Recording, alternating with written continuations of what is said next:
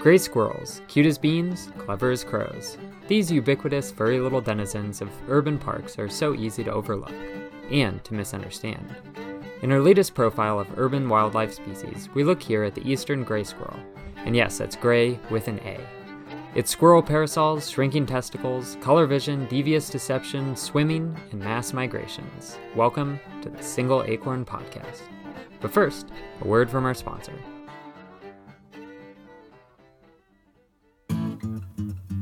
Is your partner making you nuts? Child driving you up a tree? Simply looking to stash your blahs for the winter? Scurry on over to Squirrels Quarrels, the low cost therapy alternative for all your mental health needs. We offer confidential services for individuals, couples, and families. No nut is too tough for us to crack. Squirrels Quarrels, for when feeling okay is no longer good enough. All right. Well, hey there, fellow naturalists, and welcome to the Single Acorn Podcast. I'm your host, Professor Iwigi. I'm a naturalist and educator with Crow's Path, and I am here with uh, Dr. Fleener, who That's is me. joining our podcast. Welcome, Dr. Fleener. Thanks. Thank you. You're welcome. and we No. are No, go for it. you're welcome. Uh, and we are joined here with the chief matchmaker at the Single Acorn, none other than Glenn Etter. Thank you. Thank you for that introduction. And welcome, Christine, Dr. Fleener. No, you're welcome. I'm here for both of you all's matchmaking needs as well if you need anything. Okay, well, we have been very excited from the start to have you on, Glenn. As you know, we are the single acorn, and there uh, has been a lot of confusion. We've been getting a lot of emails confusing our company with your company, the single acorn. So maybe you could Right. tell us about the single acorn. A single acorn, a dating site for nuts. Basically, we mostly match people together that are um, see themselves as a little bit nuts in a good way, nutty people, like a nutty professor, or maybe just someone who has a nutty hobby, or occasionally someone who's, uh, I guess, you know, technically insane, but we try to have fewer of those due to some lawsuits that we've encountered lately. Yeah, I'm sure. I'm sure. I, I didn't know we could uh, plug our our businesses on this. That's Can why I, do this. Can I pod- plug mine? yeah, you can plug You yours. can, yeah, you can. Uh, mine is the acorn doesn't fall too far from the oak tree, and it connects uh, families mostly that have been uh, split up by you know other dating services like like yours. We try not to split up too many families. I just want to go on record for that. yeah, We well, definitely try not. I know I my just offered. clientele. So you're reuniting acorns that have been dispersed a little too far from the been tree. Dispersed too far from the tree. Yeah, it's not great, honestly, for the biodiversity of the forest when they try to. reunite. yeah. Well, at least you know they have something in common. We yes, we. I do want to make that clear. We if if someone is um, technically married and they're like, I'm feeling like I'm going nuts. I want to date someone. We don't we don't cater to that kind of nuts. Okay. So this is not an Ashley Madison type of deal. No. I'm rethinking my business model lately because I'm Well, not sure I want to approve of the term piggyback nuts. on mine. Would Would you mind? Because I'm looking for some work. Yeah, we're pretty close to going out of business, though. I think so. You might well- not. You might not No. actually want to put all your your acorns in that basket. Well, it seems like All Glenn might be a one bag. perfect match for you then, because every week it seems like Glenn has a different job. I was going to suggest that. That it came up that yeah, we would be a good match in a business sense. Mm-hmm, But I think one of these weeks it's going to work out. T Professor Iwigi. Yeah, I'm thinking about working at GameStop. You know, if you So I'm gonna. we're recording this podcast February 1st of 2021 for those of you yeah, listening in the I know. future. 20 years later, when when this is big, people are going. Oh, I guess I should have said we're recording this up. uh, January Yeah. 25th. Buy low, sell high. Oh yeah, January 15th. Prescient. yeah. Yeah, Glenn has put all his money in uh, short sales of uh, GameStop. That was nuts. yeah. Dating site for nuts. So we are going to talk about acorns today and think well, we're going to talk about things that are nuts for acorns. So we are talking about squirrels when we say the word squirrel, we're really emphasizing our eastern U.S. centric worldview. Uh, we're actually talking about the eastern gray squirrel, or Sciurus carolinensis. And we are going to, yeah, tie in this discussion of this wonderful species with our profiles that we've been doing of other urban species of wildlife. And uh, actually, in a couple episodes, we're going to finally profile a plant. Um, and we've been talking about all the different ways in which organisms are adapted to urban environments or the ways in which adaptations that animals have make them particularly well suited for urban environments. And there's probably no better animal to do this than the gray squirrel. Uh, I've been thinking a lot about you know why squirrels are such important focal species and it seems like they are alongside of some of the other more charismatic common uh, urban and suburban wildlife like chip, uh, chickadees or chipmunks they're like ambassadors for connection to the natural world they're just so ever present but they're not ever present in the way that like cockroaches or rats or these other things that occupy maybe somewhat maligned presence are They're ever present but cute. They're say. super super cute they've got big doughy eyes they've got furry tails and the other thing that they uh, Are we talking about cockroaches? we're talking about cockroaches still yeah Did um, you say doughy eyes, Teague? I haven't I heard did. that expression. I like that. Wait, Use that on my website. i meant oh, dough like dough like. I thought you meant like like cookie dough. no Just want to knead them. maybe i'm just missaying it yeah No, like, I think that's fine. No, doughy, like a dough. they've got big old doughy eyes yeah and then the other thing that they do is they engage with us directly right? So w- one of the things that can be difficult about nature connection is uh, like when you get excited about connecting to the natural world you just say you, you let out this air of desperation. You're like i just want to connect to something anything. And the squirrels are always right there to receive you with open arms it seems like. They're just everywhere they're really curious and they're pretty easily tamed. So they make great ambassadors for the natural world so Yeah, if you want to attract one, you can just put up a bird feeder and voila. Although I have to say, so I built a squirrel feeder in my yard, which is just a platform. I built like a miniature table Squirrel feeder? and chair for them. And and birds kept coming and taking it. Blue Jays. I was so angry What? because the I, I yeah I had uh like a suction cup bird feeder, and this red squirrel kept jumping up and getting onto the bird feeder, so I was angry. But then I put up the squirrel feeder, and then the birds got it, and then I was angry, and I was like, it just you can't do anything right. Well, squirrels are nothing but innovative. I appreciate that about them. Yeah, for sure. They- Maybe they were playing a joke on you by letting the birds get their feeder. They, they knew you were trying to feed them. Yeah, They're like, mind trick. I don't know that they're that devilish. okay, well, maybe this podcast will help us decide.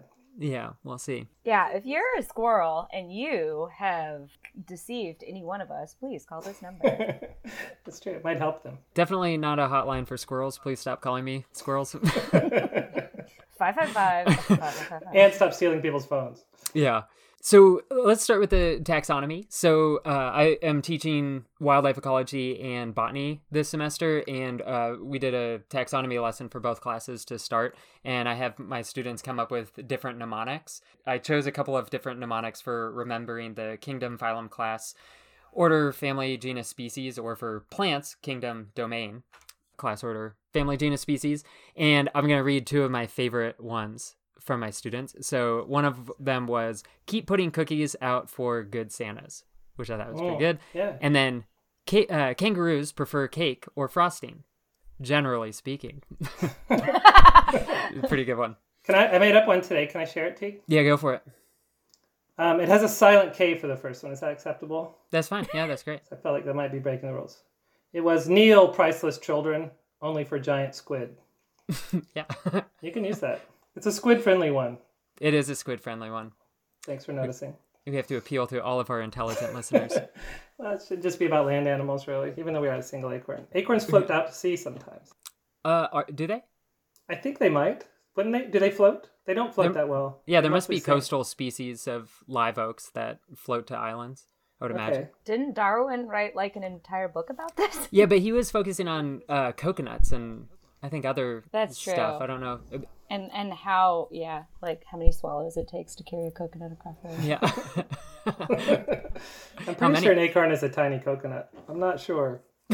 I'm pretty sure. That's my understanding. How many swallows to carry a coconut? I don't know that. Oh, okay. I thought you were a doctor. doctor, doctor. I'm a, doc- I'm a doctor of acorns, not coconut. She helps the okay? swallows and the acorns out after the experience. All right. So for the taxonomy for squirrels, we've got kingdom, Animalia, no surprises. Phylum Chordata, still no surprises. Class Mammalia, furry, nipply. And although uh, not all mammals have nipples, can you guys name the two mammals that don't have nipples? No, nipples, no. Nipples. My uncle John only had one nipple, yeah, that's true. So Yeah, he had count? he had nipple, but not nipples. a single nipple was his Uh, podcast. Is it like a monotremes? Is it like a platypus? Yeah. Because of their eggy Their- situation. That's true. Yeah. Well, uh, you could still lay an egg, but then also nurse your young. Oops, all nipples. They just Right, they nurse their young. They just secrete milk through their uh, out of their belly. Mm. I think we might have already covered this. And there's one other one that also Because it's like a is another monotreme. echidna. Yeah, there you go. There are two species of echidnas, but uh, and they uh, sec- like basically sweat milk out their backs. So one's huh, one's belly and one's belly. Yeah, but I don't. That's a normal thing that human females do. Well, that's why we wanted you, uh, especially to join the podcast, to get Because I'm that from Mon- space. perspective. Because I don't know where milk comes from. Christine the monotreme. hmm Cool name. Cool handle. My students call me Crustacean. Oh yeah, Christina Dream. All right. Uh, so class Mammalia, as we covered, and then order Rodentia. So these are rodents, and the family is uh, Sciuridae or Sciuridae or Sciuridae. I prefer Sciuridae. And these are all the squirrely little critters. So it includes the like tree squirrels and the ground squirrels and the flying squirrels. And then we get to the genus, and this is Sciurus, and the species is Carolinensis. You know, taxonomy is tricky because there are lumpers and there are splitters, and depending on what decade you're looking at and who you ask, there are anywhere from like 10 to 25 different species uh, in the genus Sciurus. And we are talking to Sciurus carolinensis. And there are a bunch of different subspecies, but I don't care about subspecies as much as I probably should. But yeah, so Sciurus means anyone know? Shadow puppet. Shadow puppet. Yep. that that would be amazing. It doesn't. Okay, so I'm not a doctor. in no, no, no, but you're close. So, uh, did you know, uh, or were- is that a I wild was. guess? I knew it was shadow something. I knew it was like a shadow. Shower squirrel. tail. You know, shower squirrel. shadow. Yeah, their tails are so big, right, that they can They're in their own shadow. they can use them to hide and spy on people. they got big old parasols. So there's a bunch of you know different hypotheses about what their tails actually function for. Uh, but one of the cool things about scientific names is once something gets named, you know, classified with official scientific name, that scientific name sticks forever, uh, unless it gets reclassified into a gene, different genus. But so we're stuck with So if you pee your pants on the playground, you get to be pants peer squirrel The rest- for the rest yeah. of eternity. Unless you can convince Thanks a a lot, taxonomist to change your Yeah. classification to a different genus. Yeah. So skia is Greek for shade, and ura is Greek for tail. So they are shade tails. Uh, yeah. So it's kind of cool because the the old Greek.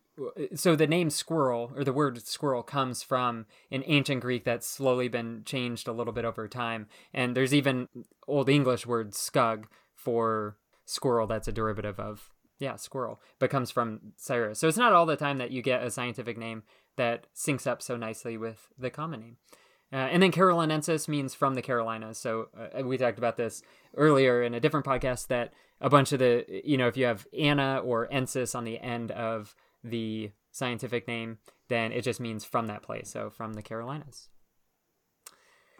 glenn spell gray for me Teague, I know that this means a lot to you. That God forbid we would spell it G R E Y, like Gandalf the Grey.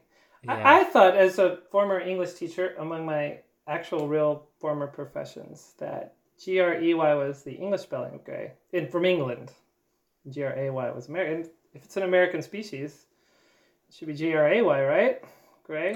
Yeah, it is. Thank goodness. Although it depends because we were talking about this uh, earlier before we got on, but gray squirrels have been introduced all over, and there are a lot of publications from that come out of Europe and uh, the United Kingdom in particular, and all those publications are G R E Y for the gray squirrels. And so you can immediately tell when you're reading the title of a scientific article if it was published uh, in America or in the United Kingdom based on the E or the A.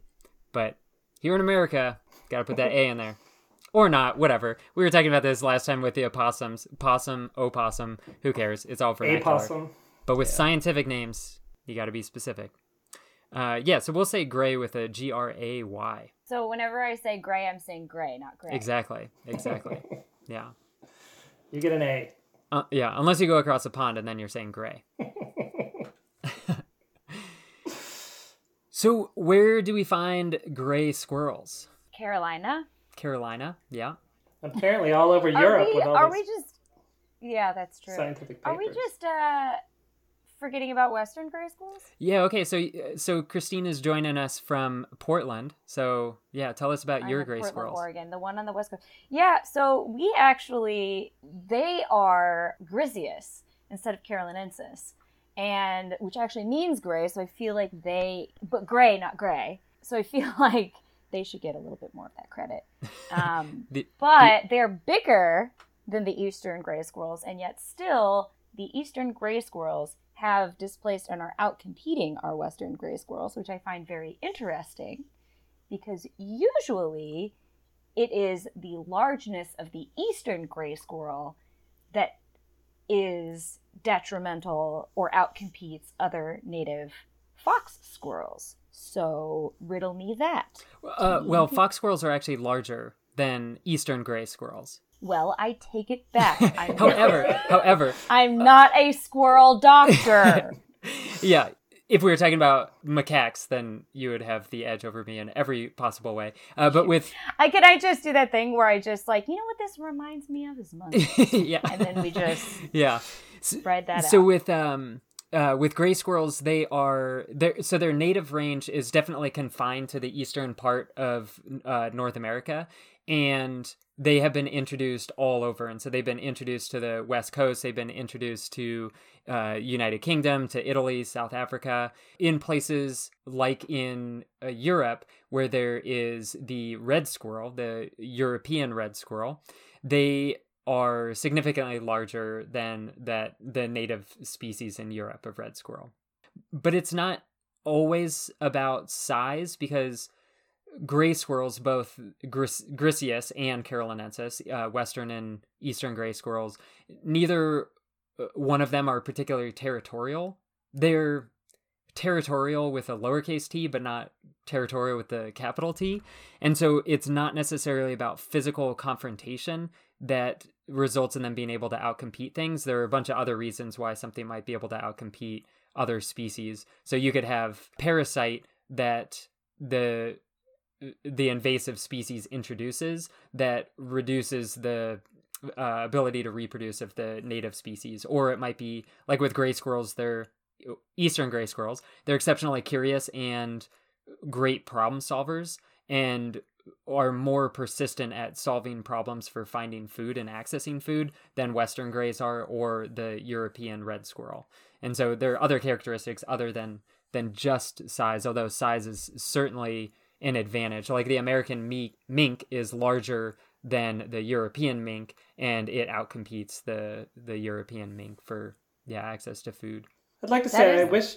Go ahead, Dr. Fleener. That, that thank you, peon. No, I'm just kidding. uh, that is the. Uh, oh, now I can't remember what I was going to say. You go ahead, Glenn. That's what happens when you bring out the That's what- peon on someone. I was going to say thank you for bringing up both the parasite strategy and the more clever at solving problem strategy because I tried to outcompete my classmates by having parasites in school, and I wish I had gone for the being more clever in solving problems. So this has helped me rethink my past. yeah yeah Yeah, if you had this this podcast you would have a much more I solid would have done, understanding but, of but there's hope for the future. You know, the children that are listening to this can choose more wisely than I did. You, uh, yeah, you should go back and listen to the the scat episode uh, to figure out other potential uses of your scat that might Yeah. deter some of your Tools as tools. Yeah. tormentors and bullies. Don't Yeah. hand out a peon like me Yeah, that's right. Or a poop. Actually, can I, I say one thing? So I I'm actually a doctor of comparative human development and specifically wrote my thesis on behavior and cognition. And I was looking up a bunch of research about squirrels in particular. And do you know exactly, Teague and Glenn, do you know exactly why these Western gray squirrels outperform other native squirrels in problem solving tasks? Maybe drinking milk because there's a hormones in the milk. Did you say drinking milk? there's a lot of hormones in milk, Teague. It That's true. creates developmental issues. I think they're more advanced because of milk. It's actually baking. They're better at baking. Yes. It it forces you to do measurements.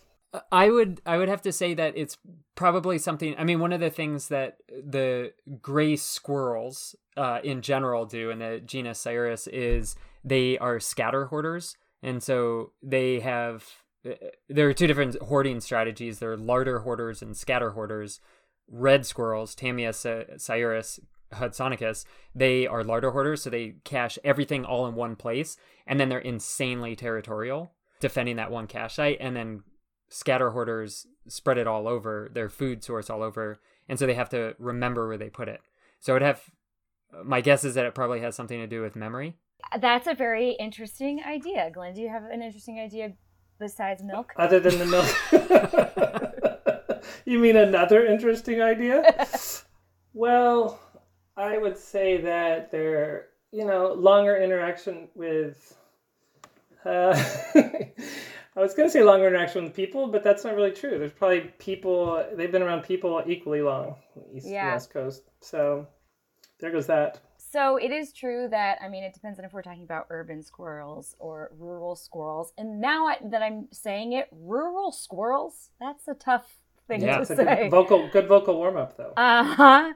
Urban squirrels do tend to be a little bit more habituated to humans, as you would expect. But yeah, no matter where you are, they are scatter hoarders. They have to remember where things are. But of course, we know that we end up with they these squirrels they they hide thousands of acorns every season or nuts every season and they don't always necessarily recall the locations of all of them and they are certainly not the only scatter hoarders. So actually in some research that was done in 2019 uh, they found that gray squirrels in particular show higher inhibitory control.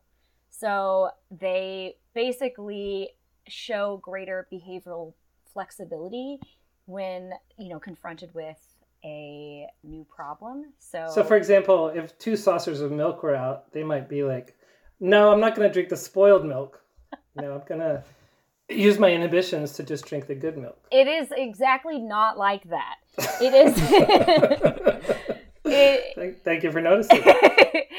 um, it's such that if they were solving a problem, a lot of animals will persist at solving a problem in a way that they think is their preferred way of solving a problem. But squirrels have more, or gray squirrels, I should say, have more flexibility and more inhibitory control, which means they can they'll stop themselves from reaching for that food and they will start to think about other solutions to the problem and Ah. reconsider solutions that they had actually uh, abandoned in previous problems which is what makes them outperform these other squirrels or these native squirrels fox squirrels i think and were what they were being compared to in this particular study. Interesting. Well so uh, so skinner's pigeons was it skinner's pigeons or something where they seem to not have that inhibitory function right? So like if they were doing an action like preening a wing and the mm-hmm. food was dispersed then they would associate that behavior with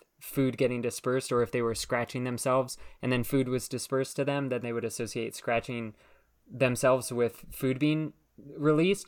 And so then they would constantly do that same activity over and over to try and get food to be released.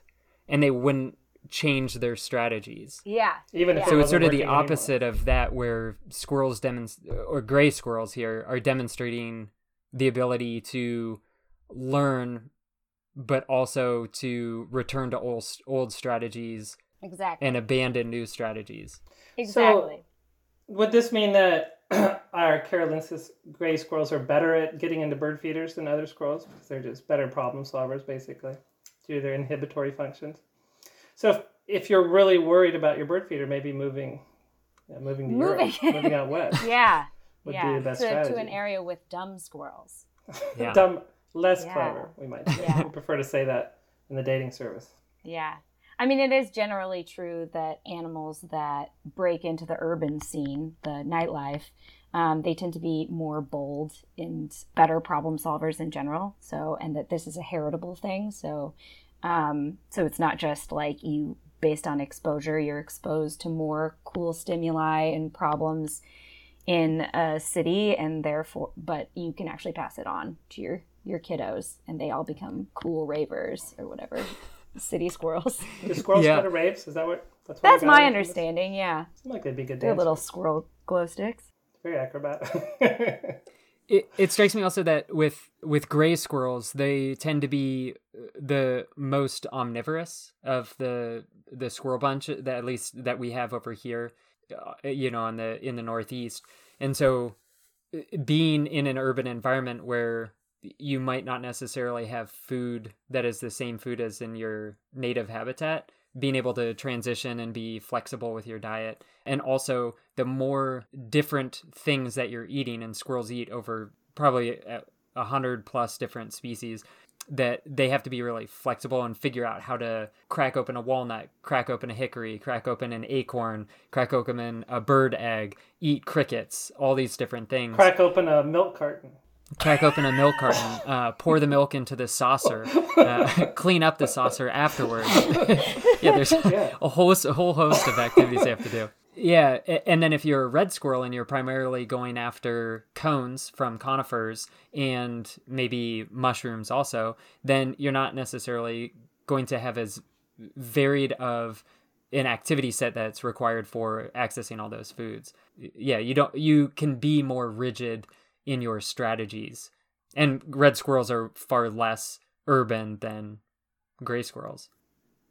Yeah, so we've been uh, talking about squirrels in urban environments, and one of the things that I have had a hard time doing over the years as a naturalist that focuses on landscape interpretation and trying to try to discover the changing history of a landscape is it can be really hard to go to a forest that seems old and imagine it as it was 200 years ago when it was maybe a clear cut forest or an open pasture or something like that. And going into an urban landscape and you see squirrels that are everywhere, it can be really hard to imagine squirrels being completely absent from cities. And one of the things I found interesting while doing research for this was that squirrels are not necessarily colonizers of urban environments in the same way that maybe house finches might be or cooper's hawks or peregrine falcons that have kind of made their way to these urban environments without being introduced by humans but it turns out that gray squirrels have been uh, largely successfully introduced into urban spaces because humans have been actively trying to cultivate a squirrel population in different Really? cities around the world. So like all of our cities that have squirrels had somebody like brought some squirrels there to like plant the the first families, the founding mothers and father squirrels. Yeah, so if you look at like uh, records in the early 1800s to the mid 1800s, there were a number of different people that tried to introduce squirrels into Boston and New York City, and they would introduce these squirrels, and then the squirrel populations would ultimately fail. And part of that re- part of the reason was because squir- uh, cities in the early 1800s looked really different than they what they look like today. There weren't wooded parkland areas. Basically, any place that wasn't built up with buildings was open pasture for cows and or farmland or something like that. So it wasn't a wooded um, like a mixed wooded urban habitat like cities are today. So the environment just wasn't suitable for them. Uh, one of the early introductions of squirrels to Europe was actually from Benjamin Franklin, who is totally obsessed with squirrels, and he had these. Uh, apparently, he was He the- wanted to the- make the squirrel the national bird, right? One point. yeah, then- that's right. No, that was a flying Famous- squirrel. Good point. Yeah. Right. I get those mixed up. he was the most famous American in London, and uh, he had these friends that he was staying with. And the little daughter Georgiana, he wanted to bring her a pet squirrel, so he wrote to his wife, and he said that she had to send squirrels immediately. So Deborah sent over a couple of squirrels, and he wrote back to her and said, "The squirrels came safe and well. A thousand thanks are sent you for them, and I thank you for the readiness with which you executed the commission." Do you think he talked like her that formally, like in their everyday? I thank you for the readiness with which you executed this dinner. Yeah, he was writing for posterity, dinner. not for his wife. Yeah, so one of the squirrels uh, was uh, Mungo. He, Aww. I don't know where the name Mungo came from, but he also called it affectionately Scugs. And it was a squirrel that, like, he toted around with him everywhere and wound up actually getting killed by a dog. This squirrel got loose and dog Aww. ran after it and chased it down and killed it. But I'm going to read you this little elegy that he wrote for the squirrel. And, you know, like all great writing, it's not actually what it seems to be about. But he wrote, Alas, poor Mungo, happy wert thou, hadst thou known thy own felicity. Remote from the fierce bald eagle, tyrant of thy native woods, thou hadst not to fear from his piercing talons, nor from the murdering gun of the thoughtless sportsman. Safe in thy wired castle, Grimalkin never could annoy thee. Daily wert thou fed with the choicest viands. By, their fair, by the fair hand of an indulgent mistress, but discontented, thou wouldst have more freedom. Too soon, alas, didst thou obtain it, and wandering fell by the merciless fangs of wanton cruel ranger. Learn hence, ye who blindly wish more liberty, whether subjects, sons, squirrels, or daughters, that apparent restraint may be real protection, yielding peace, plenty, and security. That's oh. his elegy for for Mungo the squirrel. Ranger, um, the Ranger, villain. The villain Ranger. of the story. It's always the dog or the cat. So Grimalkins are cats. Um, you know who um, else was the villain in that story? The tyrant bald eagle, right? He's already campaigning against the bald That's eagle. That's true. Yeah, it's the national totally. bird. yeah, this was in 1772 also. A viand, yeah. by the way, is a morsel of food. Oh, thanks. Antique. Oh, Just I figured it was a tiny little sausage. Yeah. Could be.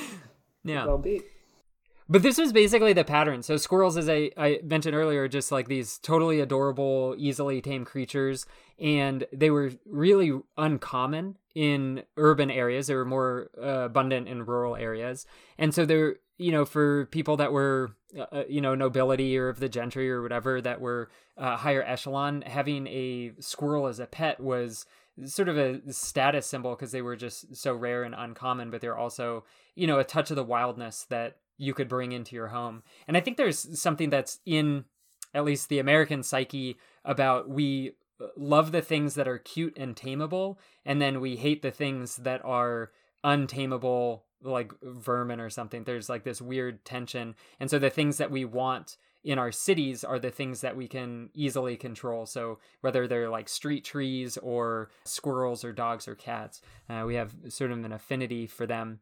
But yeah, so can squirrels. Ask, yeah, can I ask, um, how tameable are they? Because my parents or my grandparents, who I grew up with, told me repeatedly not not to like try to reach out and touch squirrels because they would bite me. Not that I did it all the time, but I mean, yeah. is it possible to have pet squirrels? Not that our listeners should go domesticate the squirrels around them, but yeah, thing? I mean, check your local laws, I guess, but I probably differ from a lot of people on this. I actively encourage it. I, you know, mentioned that they're these ambassadors of the natural world. There's something really amazing about being able to directly engage and interact with another animal. And so there's this idea, or there's a field of study called ethology, which, Christine, are you an ethologist? Oops. Yep. You got me. Okay. yeah. So what's ethology? Uh, it's a study. It's the ology of, of behavior. Yeah. And that's like thology that you put on the internet, right? The ethology. Yeah, ethology. Yeah, exactly. I mean, correct me if I'm wrong here, but it's also the idea behind ethology is to be able to study the behavior of wild animals without impacting it. So free of like a laboratory setting or something like that. So you're trying to observe without having an observer's influence. Yeah, actually, a big part of the etho- ethology, actually, what is the root? I'm not really sure. But is that you're, the whole point of it is that you're just describing the behaviors and you're not trying to attribute any meaning to those behaviors. So it's very different from like behavioral psychology, which is, I guess, really more where I lean. But yeah, that's a that's a deep rabbit hole or squirrel hole, if you will. But that's not for today. Yeah. I think etho- ethology apparently comes from eth- our same word as ethos. Yeah. It's connected to a kind of a worldview, but also manners somehow. So Huh. Yeah, manners or behaviors. maybe, Yeah. I've noticed Dr. Fleener does have good manners, except for when she calls people peons. But other than that, We cut that out, right? yeah. Other than that, she's quite tame. yes. So, uh, well, so uh, what I was getting at was like, uh, I, am I'm interested in the way that wild animals behave in wild settings, but also in urban environments. You have this great opportunity to directly interact with and to have reciprocity with wild animals, and so taming is a two-way street right so you have to change your behaviors in order to tame an animal. And so there's things are changing behaviors both from the tamer and the tamed. Uh, and so w- with gray squirrels in uh, so christina and i both went to university of chicago and i had started uh, ye old lovable little scamps feeding club which did not live on past my tenure uh, at least to my knowledge. But we would go out on the quads during lunch and we would bring food from the or bread, old bread from the dorms and we would try and feed the squirrels. And squirrels are one of the reasons they are so good at being in urban environments is they are easily habituated to human presence. And so the other way of saying this is that they are increasingly less startled by potential predators. That's the more confusing way of saying it. But if you walk by a squirrel one day then the next day at the same time you walk by again and neither day you make an aggressive action towards the squirrels then they're not going to run away and you can get closer and closer to them every day.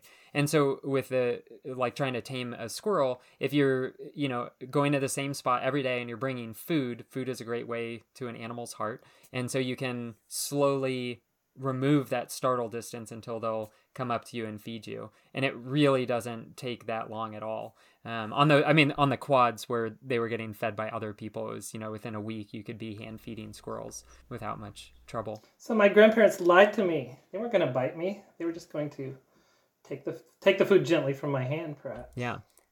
There are apparently squirrels that are stories that are probably unfounded of squirrels killing uh, people and dogs. Okay, okay, what?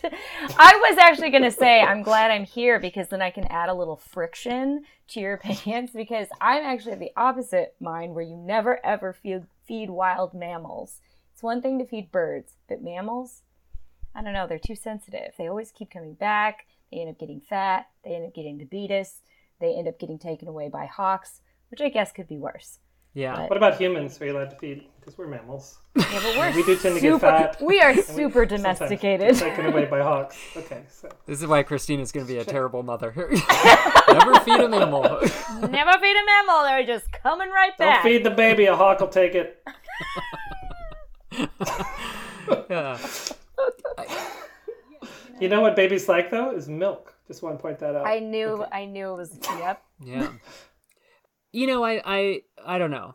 I think it's one thing if you are going into a uh, like whatever this means, a pristine you know habitat that's free of human influence and actively setting out to tame uh, an animal in one of those environments. And it's another thing if you have a squirrel that's uh, like the squirrels in my backyard that are uh, you know feeding on peanuts that other people are leaving out and they're feeding on you know the drops from the bird feeder that I have out. So I you know the in the sense of and that's another thing that I think is important about and why I mentioned the idea of reciprocity because if you develop a relationship with a squirrel on some level you are saying to that squirrel you can trust me and uh, part of that trust should be in from your own perspective that you are going to provide for the squirrel you know not just temporarily but through the months when it needs it most in the winter. So if you just fed it through all the summer and you know the spring and the fall but then and you attracted all these squirrels to your backyard and then you stop feeding in the winter then they're going to have you know intense competition and then you're actually not doing them a benefit but you're endangering them by feeding them. So th- you have to combine empathy with responsibility with a strong understanding of the natural history of the organism that you're trying to connect with Why aren't That's more my- people trying to make friends with rats? Just getting out there, seeing a cute little. No? Okay. I like rats. There's that whole bubonic plague thing that I think put Yeah. a damper on the relationship. Isn't that a little myth? bit. Am I a bubonic plague denier? no, I mean I thought that there was there was some recent uh, article that I read about it being all about. It wasn't like actually the rat's fault. It wasn't rats. Anybody I don't know. know? Poor hygiene. I'd Probably everything should just be blamed on poor hygiene. exactly milk being Yeah. left out. That's like I- Giardia's beaver fever, but you actually don't get Giardia from other mammals. You mostly just get it from other humans that you're camping with that have really All poor this hygiene. false blame. Hmm. Yeah, so uh, I guess uh, back to you know the urban squirrels. So uh, ur- squirrels have been introduced to uh, basically every different city, and largely from uh, people wanting them as pets and then giving them up after they could no longer have them. You know, squirrel introductions were particularly su- successful starting in the late 1800s. And I was reading a paper that was saying that 70% of the successful introductions were from less than 10 individuals. So it doesn't take a big release of all of these animals into the environment to be able to eventually develop a large population of squirrels. Once they are introduced to an area, they are really pretty devastating to local wildlife, particularly native species of squirrels that they directly compete with. And they are on the list of 100 worst invasive species. And in Italy, they're number two, just behind Norway rats. Do we want to mention Baron von Squirrel? Yeah, let's mention Squirrel Baron von. Squirrel. Go for it.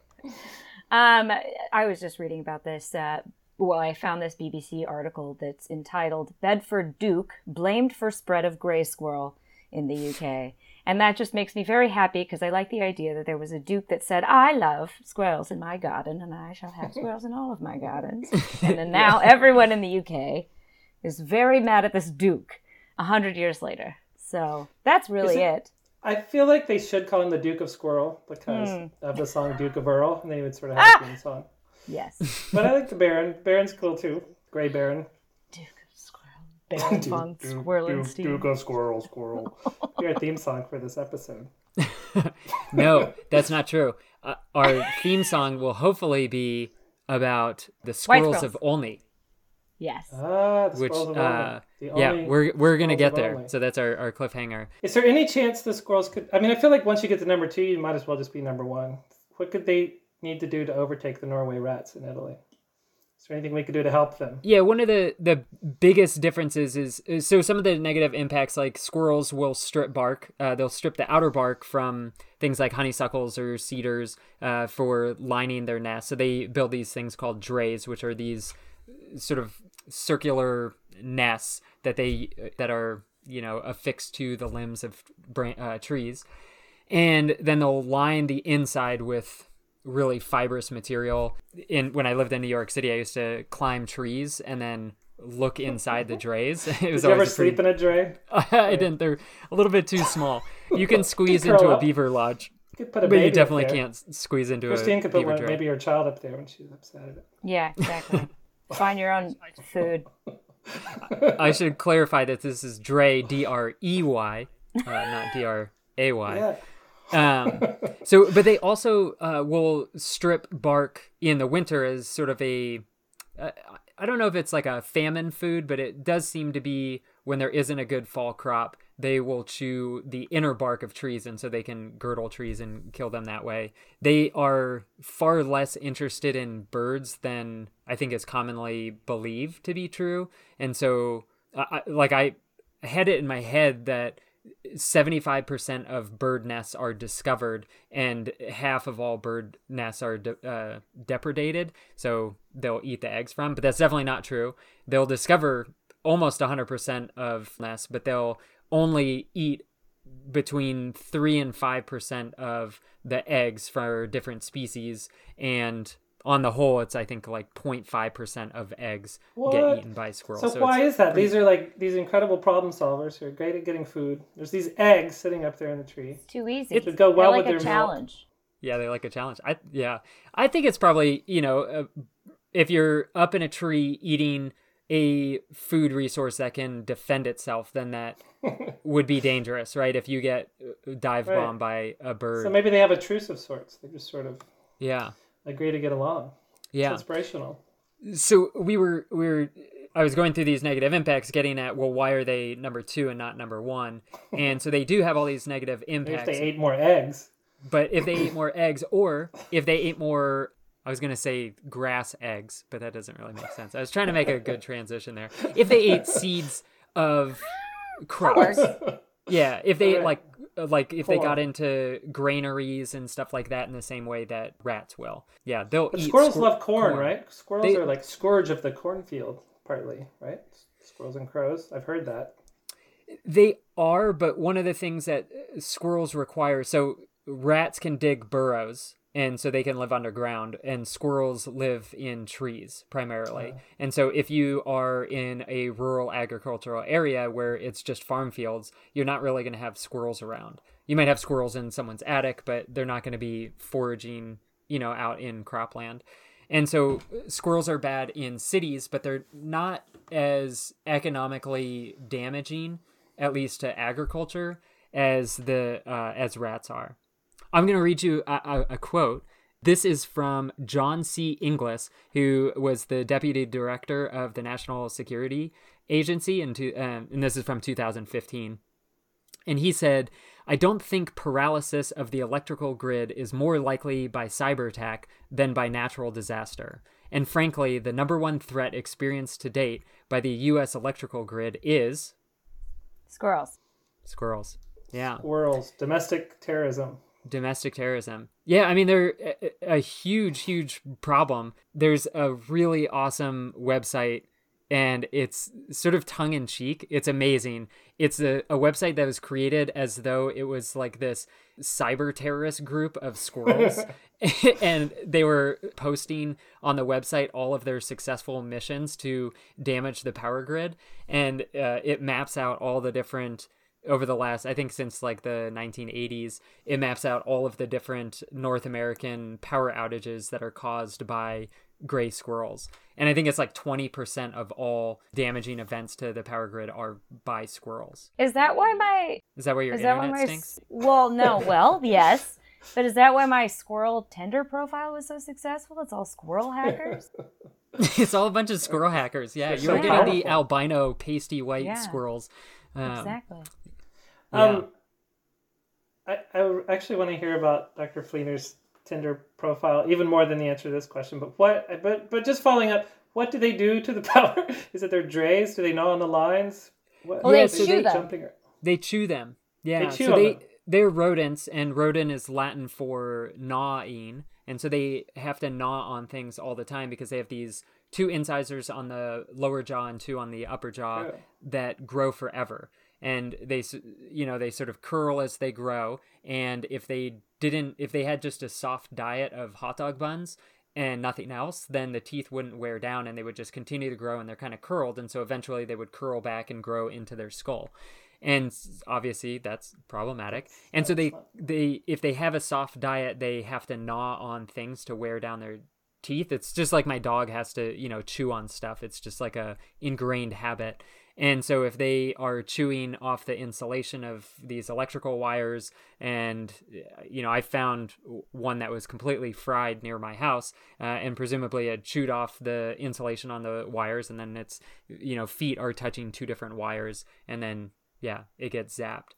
And so it overloads the power grid or they create nests that are physically destructive to the the lines. I've often wondered if there's something about the the energy that they might feel going through these electrical cords that somehow entices them to chew them. Is that magical thinking? Is that not possible? I I don't know. I hadn't heard that. It's the five G. It's getting into It's that their five G. I knew it was it's, it's, it's the six G. That's why it hasn't been released yet. I I hadn't.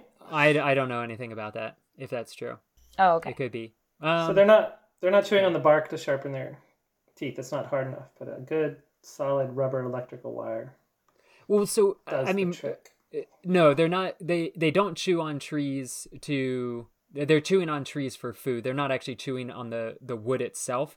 They're scratching the inner cambial layer that's softer. So they're not doing that to wear down their their teeth. And in like a a squirrel's native habitat, they're maybe eating walnuts, which have incredibly strong shells to them. Acorns not as much, but their very diet of cracking seeds and stuff are yeah just used uh, more generally for a variety of things, and so they wear down naturally. Yeah. The Duke's name was Herbrand Russell, the 11th Duke of Bedford. Just, you can file that amazing. away. Perhaps we could get one of his descendants to call into the podcast, give us an update. Yeah. How, how's there's squirrels everywhere? I can't get rid of them. oh God. I'm stuck in my basement. Help! help! Bring milk. Yeah, I also read that the squirrels uh, carry squirrel pox, and they decimated a lot of squirrel populations. Yeah, I mean they they the pox virus is endemic to the region where squirrels are from, and so they have co-evolved some sense of, or not co-evolved, but evolved some sense of immunity to it, and then was it yeah Sciurus vulgaris, the red squirrel doesn't have the immunity to it, and so it just yeah completely wipes them out. So we were just talking about their skull, but some of the other stuff about their physical description. So typically they are a grayish color with a white belly. In the winter, they have a different pelage, so they will molt twice a year. And one of my favorite things in the winter is they have these little tufts of white fur behind their ears. They just look like these little chunkers. Uh, yeah, uh, physical humor doesn't quite work on a podcast, Christine. Yeah, this is can audio medium. it. This is what I'm just holding dead squirrel tails up to my face. yeah yeah and then they put on like 50% uh, of their body weight also so they weigh you know a pound pound and a half actually one of the things that's interesting my grandma lives down in florida and the gray squirrels that i see when i go down there i'm like are these all juveniles but they're just significantly smaller the further south you go and then the further north you go the larger they are the longer they are they're just yeah much larger and then there's not as much weight variation from summer weight to winter weight in the southern populations Yeah. Up in Canada, they're as big as a moose. I hear. there's that's true. Oh, yeah. Or maybe yeah, they a moose. they're terrifying. The moose are very small. They're not as the flying squirrels are not as successful there. Yeah, and then one of the the interesting things is that there are there's a significant amount of variation in squirrel color. Although I guess it's not like a pure uh, gradient from white to dark, uh, but there are sort of these three distinct morphs of squirrels. So there are the typical gray squirrels, and then there are uh, the albino or white squirrels. There are yeah two different types of white squirrels. Uh, Christine, this, uh, I'm turning it over to you. I was so excited because we were going to talk about this, and then I found out that Christine actually has I'm- family in Olney. I am from Illinois, believe it or not. I know. I have that western glow. But no, I'm from Illinois and I have family from Olney. And Olney is one of the epicenters, I would say, of these um, white squirrels. Now, I wasn't actually sure if they were albino or leucistic, but I guess they are albino. They're albino, yeah. They are albino. Yeah, no, and then they're protected, which is interesting coming from my family is a lot of squ- squirrel hunting is kind of a hobby of everyone. And so I, I don't, I just don't know how the government keeps them, the local government keeps people from, from hunting all these beautiful white squirrels. Money, They're there. money, baby. Money, baby. It's the mid- it's the Midwest. Everything's dying in the Midwest, especially in that part of Illinois, right? And so if you got a cultural Yeah. identity that attracts tourists, you hold on to it and you sell it, baby. Home of the albino squirrel. come on, come on. Come to Olney. It's crazy. So they they have I can't remember exactly. They have all these uh, laws like can't have cats and dogs off leash and uh, squirrels are protected when crossing the road and stuff. There's like town ordinances about it. Yeah, so the I guess the story is that in 1902 they were there was some hunter who shot a squirrel, a mama squirrel, and then found the nest and there was uh one or no, two albino squirrels in it. And then felt bad, brought those back to a local s- saloon, and then the saloon's like, ah, got to capitalize on this. And so then uh, they they had them on display at the saloon. Everybody loved it, but Got apparently the town there. the town didn't like it, maybe violating some health codes, and so they uh, banned the saloon from holding on to the the squirrels, and so they had to let the squirrels go. It's it's really cool. So basically, you have a founder's effect here, and so the founder's effect is if you have a very small population that leaves an area and colonizes a new area, their gene pool is not reflective of the larger population's gene pool. And so you have a, a different yeah, different ratios of the different mutations of different genes. And so the alleles for leucistic or albino squirrels are really, really rare. But if you have two albinos that are then introduced into an urban area where this is in 1902, there's not a huge population of squirrels in this town. And all of a sudden, you have this founder's effect where it's like on uh, the population of deaf people on Martha's Vineyard is way higher because there were a couple of colonists that came over that were deaf that colonized there. So it's like more abundant in that gene pool. And so it's the same thing here. So you had you had these albino squirrels they were protected from dogs and cats hunting them and there probably weren't a lot of raptors around. And so they were just these protected species. People were probably into them and maybe hand feeding them. And so you had this founders effect and the population of gray squirrels generally had more albinos in it and it's just become this cultural identity. But they've been doing surveys of the squirrels every year and the population of albinos is declining why is it declining? Is it because my family is hunting them? no, it's probably because uh, other you know predators have been on the rise. So in 1902, every species of predator there's a bounty on it or there's something toxic in the environment environment that is bioaccumulating in predators and lowering those numbers. So, you know, by the 1980s, you have the recovery of bald eagles, of Cooper's hawks, of peregrine falcons, of all these other predatory species. You have the return of uh, like coyotes start making their way out and replacing wolves, and so all these uh, predatory animals are starting to recover and while they might be protected by people yeah, I just found the the language for the one of the town ordinances. Squirrels are hereby given and granted the right of way on all public streets, sidewalks, rights of ways, and thoroughfares. Right, and so regardless of what humans are doing, if wild animals are out on the loose, then the albinos are going to be you know first to go. And so it's likely just natural predators have returned and are slowly dwindling the population. And probably also because gray squirrels generally have returned to that area, they are probably just breeding naturally. And so the albino is a recessive trait. And so it's going to be less likely to pop up the more gray squirrels you have. You know it would help the albino squirrels maybe replenish their numbers? If there was more saucers and bowls of milk out, because they would be camouflaged in the milk. If they just all the roads were just uh, you know troughs filled with milk.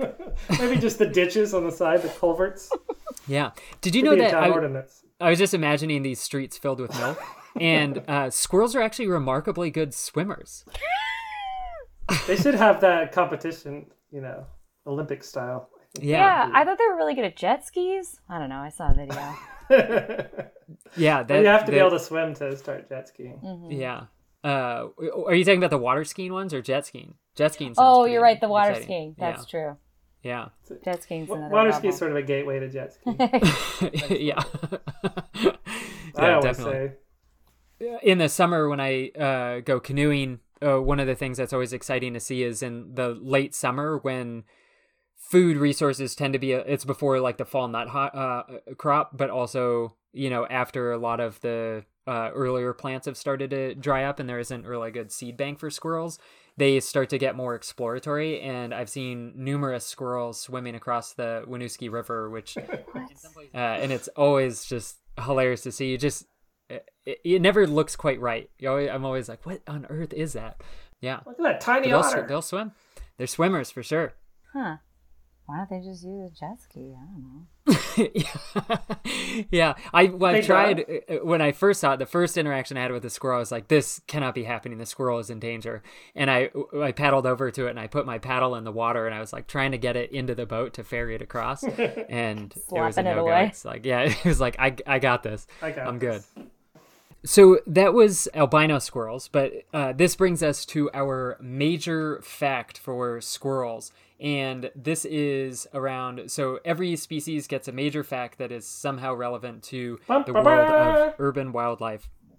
And on the other end of the spectrum are the melanistic squirrels. And so these are the squirrels that have a mutation in one of their alleles that codes for sort of like reddish or rusty colored fur.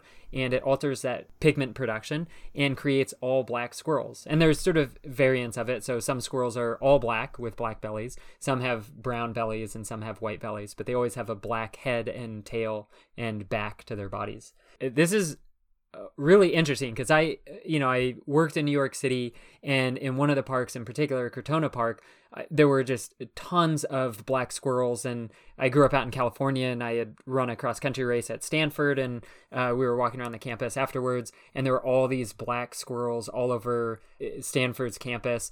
It's just this really cool thing because it is a mutation but it functionally works really really well in cities so then the the big question is well there's sort of two questions one is like how do they get this adaptation and then or this uh, mutation and then the other one is and is this a adaptation that is more beneficial in a city than it would be in a rural environment so what do you guys think Okay. Cities are dark and dank. So, that's why they do better. what is dank Ref- define dank I don't mean, know. Dank is either really cool, like the kids say, or really gross, like the kids say. Yeah. well, I was thinking dank because uh, do you know Gloger's rule? Uh, no. Gloger's rule is this idea in biology that the further south you go, the darker the coat or the darker the Oh. feathers of something. And it has to do with dankness, like the kids say, um, where as you go further south into the tropics, you have more humid environments and you have more Oh. ectoparasites. And so being darker allows your coat to heat up more. I thought it would have had something to do with like reflecting light or something like that. Or no, because black absorbs light. That wouldn't make any sense. Black absorbs light. So you would think in the, the far north that being black would be helpful because in the winter you Yeah. could absorb white, but then in the if you were black in the winter you would contrast too sharply with the snow and then you'd be eaten by all the things that want to eat you. Yeah, so I was thinking maybe you meant dank like having black fur would mean that you were you know so uh, w- one of the ways you could test if it was about dankness is you could see is the black mutation more common the further south you go and the answer is no the further north you go Dang it. the more common it is so then why Well, couldn't it be both? You are you can stay warmer, but you can still stay camouflaged in the little shadowy nooks of the city. So you get the best of both worlds, and maybe Yeah. also if it happens to be dank. yeah like the kids that. say Like the kids say. Yeah. So uh, it's it seemed not improbable, but it seemed a little weird to me that it would actually be around heat retention. But it turns out it actually is around heat. Oh. So I just uh, invested in a stock that of a company GameStop? that makes thermal GameStop. Yeah. Yeah. Uh, no, of a company that makes thermal imaging cameras because I want to buy a camera and I was like, all right, if their stock goes up enough to buy me a camera, then I'll get one. So maybe I'll get one. But one of the things that you could do is you could just measure the temperature of a melanistic or black squirrel, which is the same exact species, to just be clear. Uh, you can measure a melanistic one and then one with a normal coat and see which one is better at absorbing heat and also which one is better at retaining heat. And it turns out that black squirrels are about 20% more efficient at heat absorption and heat retention than the normal quote unquote normal coloration of squirrels is. So and it has that a big advantage selective pressure is that much more strong than being completely called out in the middle of a white snowy landscape. So for something like a, a long-tailed weasel, there is a line above which because long-tailed weasels in the winter are white Or white. and in the summer are brown. But there's a line below which they don't change colors in the winter. They never molt to white. And it's because there's not enough snow to make that molt worthwhile. And so with squirrels, squirrels don't have a native range that goes far enough north where they have to really significantly evolve to be uh, like snow coloration adapted. So think about like snowshoe hares versus cottontails, where snowshoe hares have a white winter coat, but cottontails that don't go as far north don't. So it's a selective advantage. But then the disadvantage is there's a, a uh, a group that's studying this right now, and they have a program called Squirrel Mapper. So we'll link to this in the show notes, and you can participate in their citizen science project. And you play this game where they flash images of squirrels in urban and forested environments, and you have to click on where the squirrel is, and you have to do it as fast as possible. And so what they're able to do is look at the results and say, is it possible to more easily identify where a black squirrel is in urban or forested environments? And if you're a predator, then that would be helpful to find all the great uh, the melanistic squirrels. And so it turns out that the and we've sort of bounced around this the native habitat for gray squirrels is in darker forests, like a mature old growth oak hickory forest. And the understory is going to be really pretty dark and pretty shady. And so ancestrally, the black squirrel mutation was pretty common. And then you know, it's in cities, it also works like Glenn, what you were saying, where they can get the heat retention benefits, but then also hide in those shady little nooks in, in cities in the deep shade, and also against, you know, black uh, background of asphalt and exposed bedrock in city parks, like in Crotona Park, the bedrock was really quite dark. It's pretty, pretty cool that it has this thermal benefit, but also it does actually have a camouflage benefit. Plus, their tails are even shadier, you know? Yeah. They're melanistic, so they probably feel better about their name. Yeah. yeah. Increased self esteem helps them survive. That's what I was thinking. Yeah, definitely. Yeah, that's pretty, that's pretty Um, obvious. is it ground squirrels though that use the heat from their tail to like disorient snakes or predators? Is that Uh, you know, I asked my wife if she had any questions about squirrels before going on. She's like, "Yeah, how do they do they communicate with other species?" And I, I was thinking uh, about about that exactly because one of their big predators, squirrels are one of the few animals that can see in color other than primates, and there are a whole bunch of different ways of of seeing. And one of them is like pit vipers see thermal imagery basically, and so ground squirrels this never really made any sense to me, but flicking your tail Yeah. increases blood flow to the tail. Yeah. And then pit vipers would be more likely to strike the tail. And so gray squirrels, which also flick their tails as a predator alarm, would Yeah. generate heat in their tails. But why wouldn't they just run away rather than sticking around and Um, flicking their tails? You know, now that you say that, it seems like a less intelligent choice. Uh, I mean, I guess the research that they did that really confirmed that it was effective was that they basically had a little robot squirrel that flicked its tail and a little robot squirrel that didn't flick its tail. And the robot squirrel that didn't flick its tail got wrecked. But yeah. I, yeah, I don't know why. I mean, I presumably if it moves at all, the viper will strike. So I don't know. I'm not a Hmm. squirrel. I haven't been put in that position, but I, I feel like they. Yeah. I thought initially you were going to say the research project was they put the squirrel in a confined space with a, With a viper. pit viper. yeah. and then tested it. Yeah, I mean, uh, squirrels use so their tails. I guess we could talk about their tails for a second. Just uh, they do flick their tails, and they also make this like kind of noise for alarming, and they also make a bunch of like chuck kind of sounds. And so they use their tails for signaling alarm to predators and also signaling conspecifics, so other squirrels that are nearby, that there's a predator in the area to be concerned about. And then they also use it potentially as parasols for shading from the sun. One of the other things that I've seen, which was bizarre, but I was walking, this was on University of Chicago's campus, and then all of a sudden, out of the sky dropped a squirrel. you know, in autopsies, a bunch of squirrels have, you know, damn it, like broken bones, broken legs, and stuff that have healed over. And so, but they're usually not fatal uh, falls from trees. And this one had fallen, the lowest branch was, I think, maybe 30 feet up or something like that. So it had fallen a good distance. But supposedly they use their tails both for balance when they're jumping through the air, but also as a sort of light Low-level parachute, parachute. a low level parachute that slows their flow uh, or their fall Do speed. they twist themselves like cats do, and they have that whole torque to flip them over, and so they land on their feet? That's a good question. They probably do. I, I would assume. Yeah. Interesting. I feel like I don't want to dunk on gray squirrels, but I do want to give a shout out to the Belding's ground squirrels. Though when we're talking about their like level of communication and how they have like different alarm calls for whether it's a terrestrial or aerial attack, which is very fun and sophisticated. Yeah, I don't know that gray squirrels do have a different uh, alarm call. I mean, they are, uh, you know, attacked by both aerial predators and terrestrial predators, so it would make sense to have some sort of communication.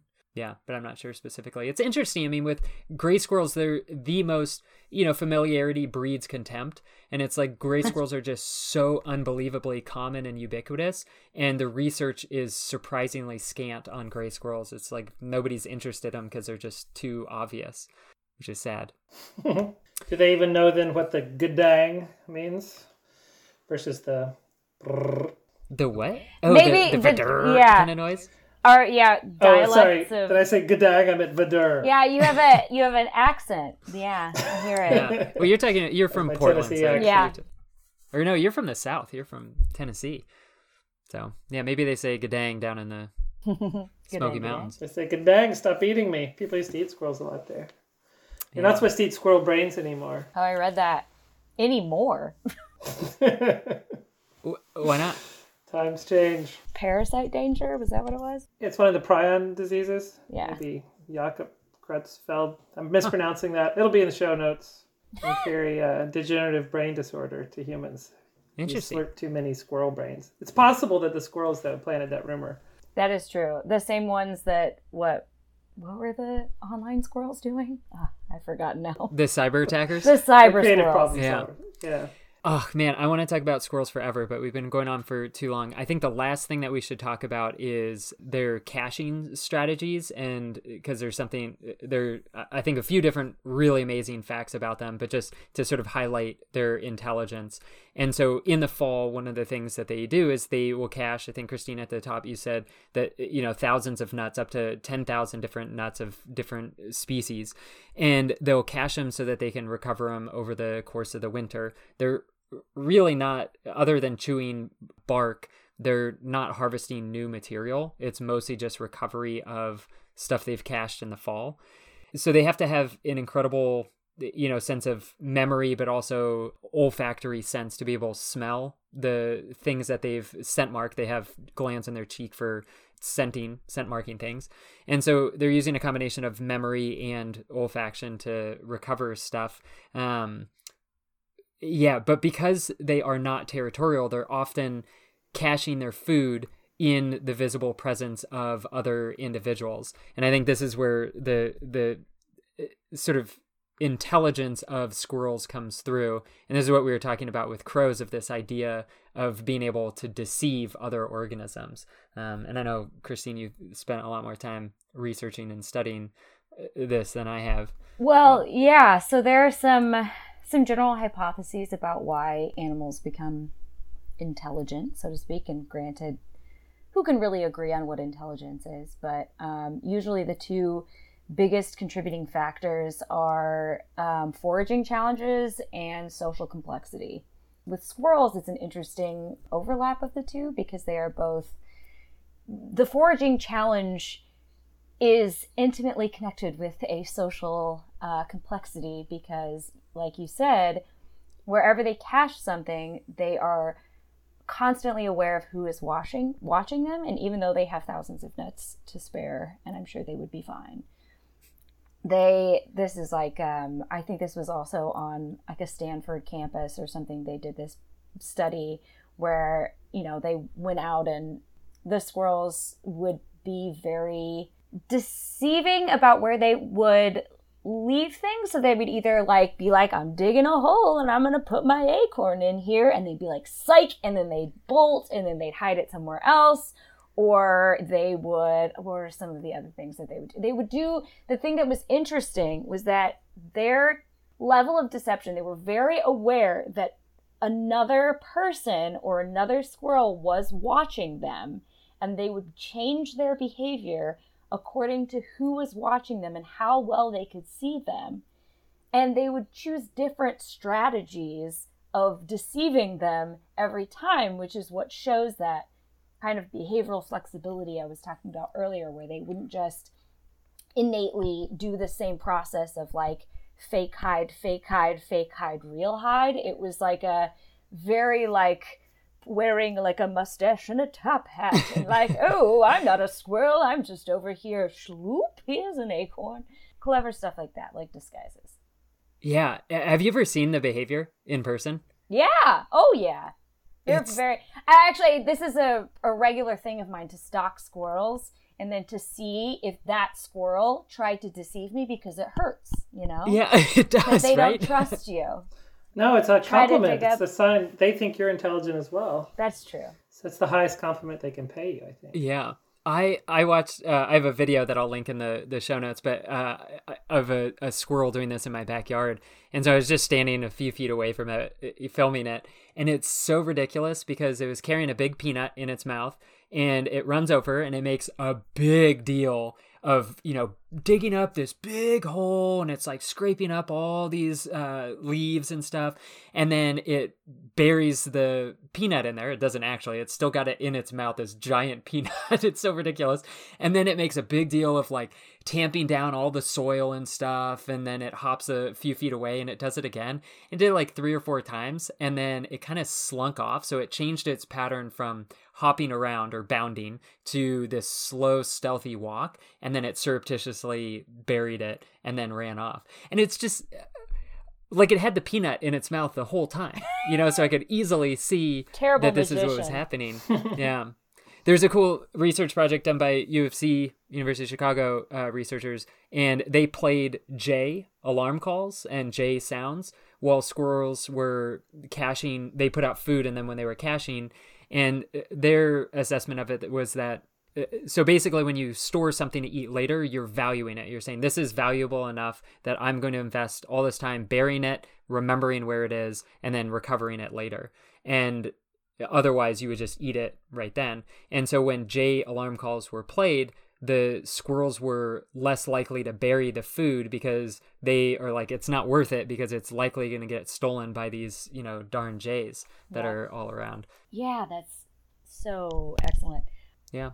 The other thing that that squirrels will do that's uh, I think shows a maybe not you know some behaviors appear intelligent but they're actually just rote ingrained behaviors. But with gray squirrels one of the primary things that they're caching are acorns.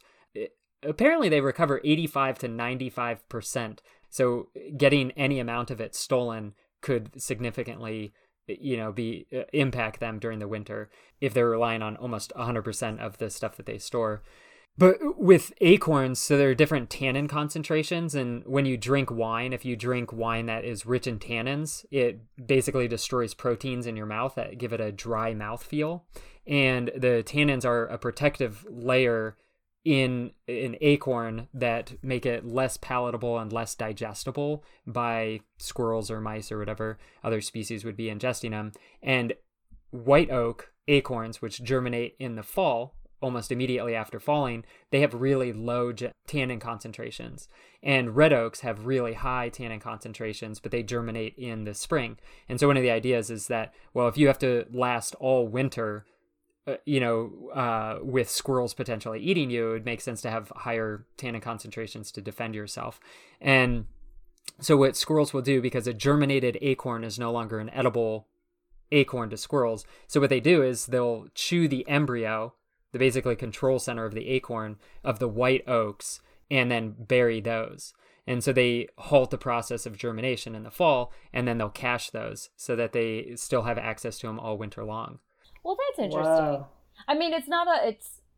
I shouldn't say obviously, but uh, it doesn't sound like that's a learned technique. But it's still amazing that that evolution has produced such an amazing behavior. It also reminds me of like scrub jay caching behavior, where they not only do they have this amazing spatial memory because they have this super developed hippocampus, but they also like have a very good sense of how much time has elapsed and so that they will they're very aware of how long it takes for certain nuts or certain foods that they catch cache to ripen and will like leave and return in just Mm. the right amount of time to consume it or if too much time has passed will abandon it entirely which you know is not squirrels but Yeah. Yeah, apparently squirrels will lump their food sources, like different types of nuts, all together. So they it's chunking, and so they'll have you know all of their hickory nuts over here, and their white oaks here, and their red oaks there. So they can just have a single memory uh, unit allocated to this one type of nut, and say it's over in this region. Huh. So That's Uh, kind of okay. useful for me because I just the wine bottles I steal from the grocery store. I tend, tend to bury them in different spots in the yard, but maybe if I chunk them all, I'm not sure. I think the red wines have more tannin, so I'm just trying to figure out how this is going to help me. that's a very good strategy. That's why you have seven. is that why you have seven refrigerators in your, your house? I, it's it's one reason I moved to Vermont because it's nice and cool underground in the winter here. It preserves preserves the wine. Well, we didn't even get to talk about squirrel sex, but I think this has probably gone on long Say it enough. so. Um, well, that brings me to my Tinder profile. I Go did on. want to hear. I think we do need to hear that. it's a pretty straightforward story. I I never Tinder was always it, it was more of a curiosity, more of a an experimental um medium than anything else. I never actually met anyone on Tinder, but I did try an experiment in which I changed all of my pictures to squirrels in clothing. One of the one of the squirrels was wearing a Star Trek uniform. Another squirrel playing a small violin. So you don't just have one picture on Tinder. You have several. You get to change pick, and actually, this is the best thing: is that at the time that I was doing it, you had to link your pictures to a Facebook album, and so I had to ah. specifically make a Facebook album, which I do believe still exists on Facebook, that just said "Squirrels for Tinder." So, link to that in the show notes also. yeah, link to that in the show notes. Yeah, it was a great success. And you said you got more matches when you. Yeah, because I think to other people have the same curiosity. They want to know, and maybe uh, that's what I'm saying. It might have been those cyber squirrels, and that's why. Did you get a lot of pictures of uh, squirrel genitals from the squirrels that were on Tinder? Lots of nuts. Lots Yeah. of nuts. Uh, the, the, I will mention that. So, uh, squirrel nuts will change, they'll increase in volume seven times their non breeding season weight or volume.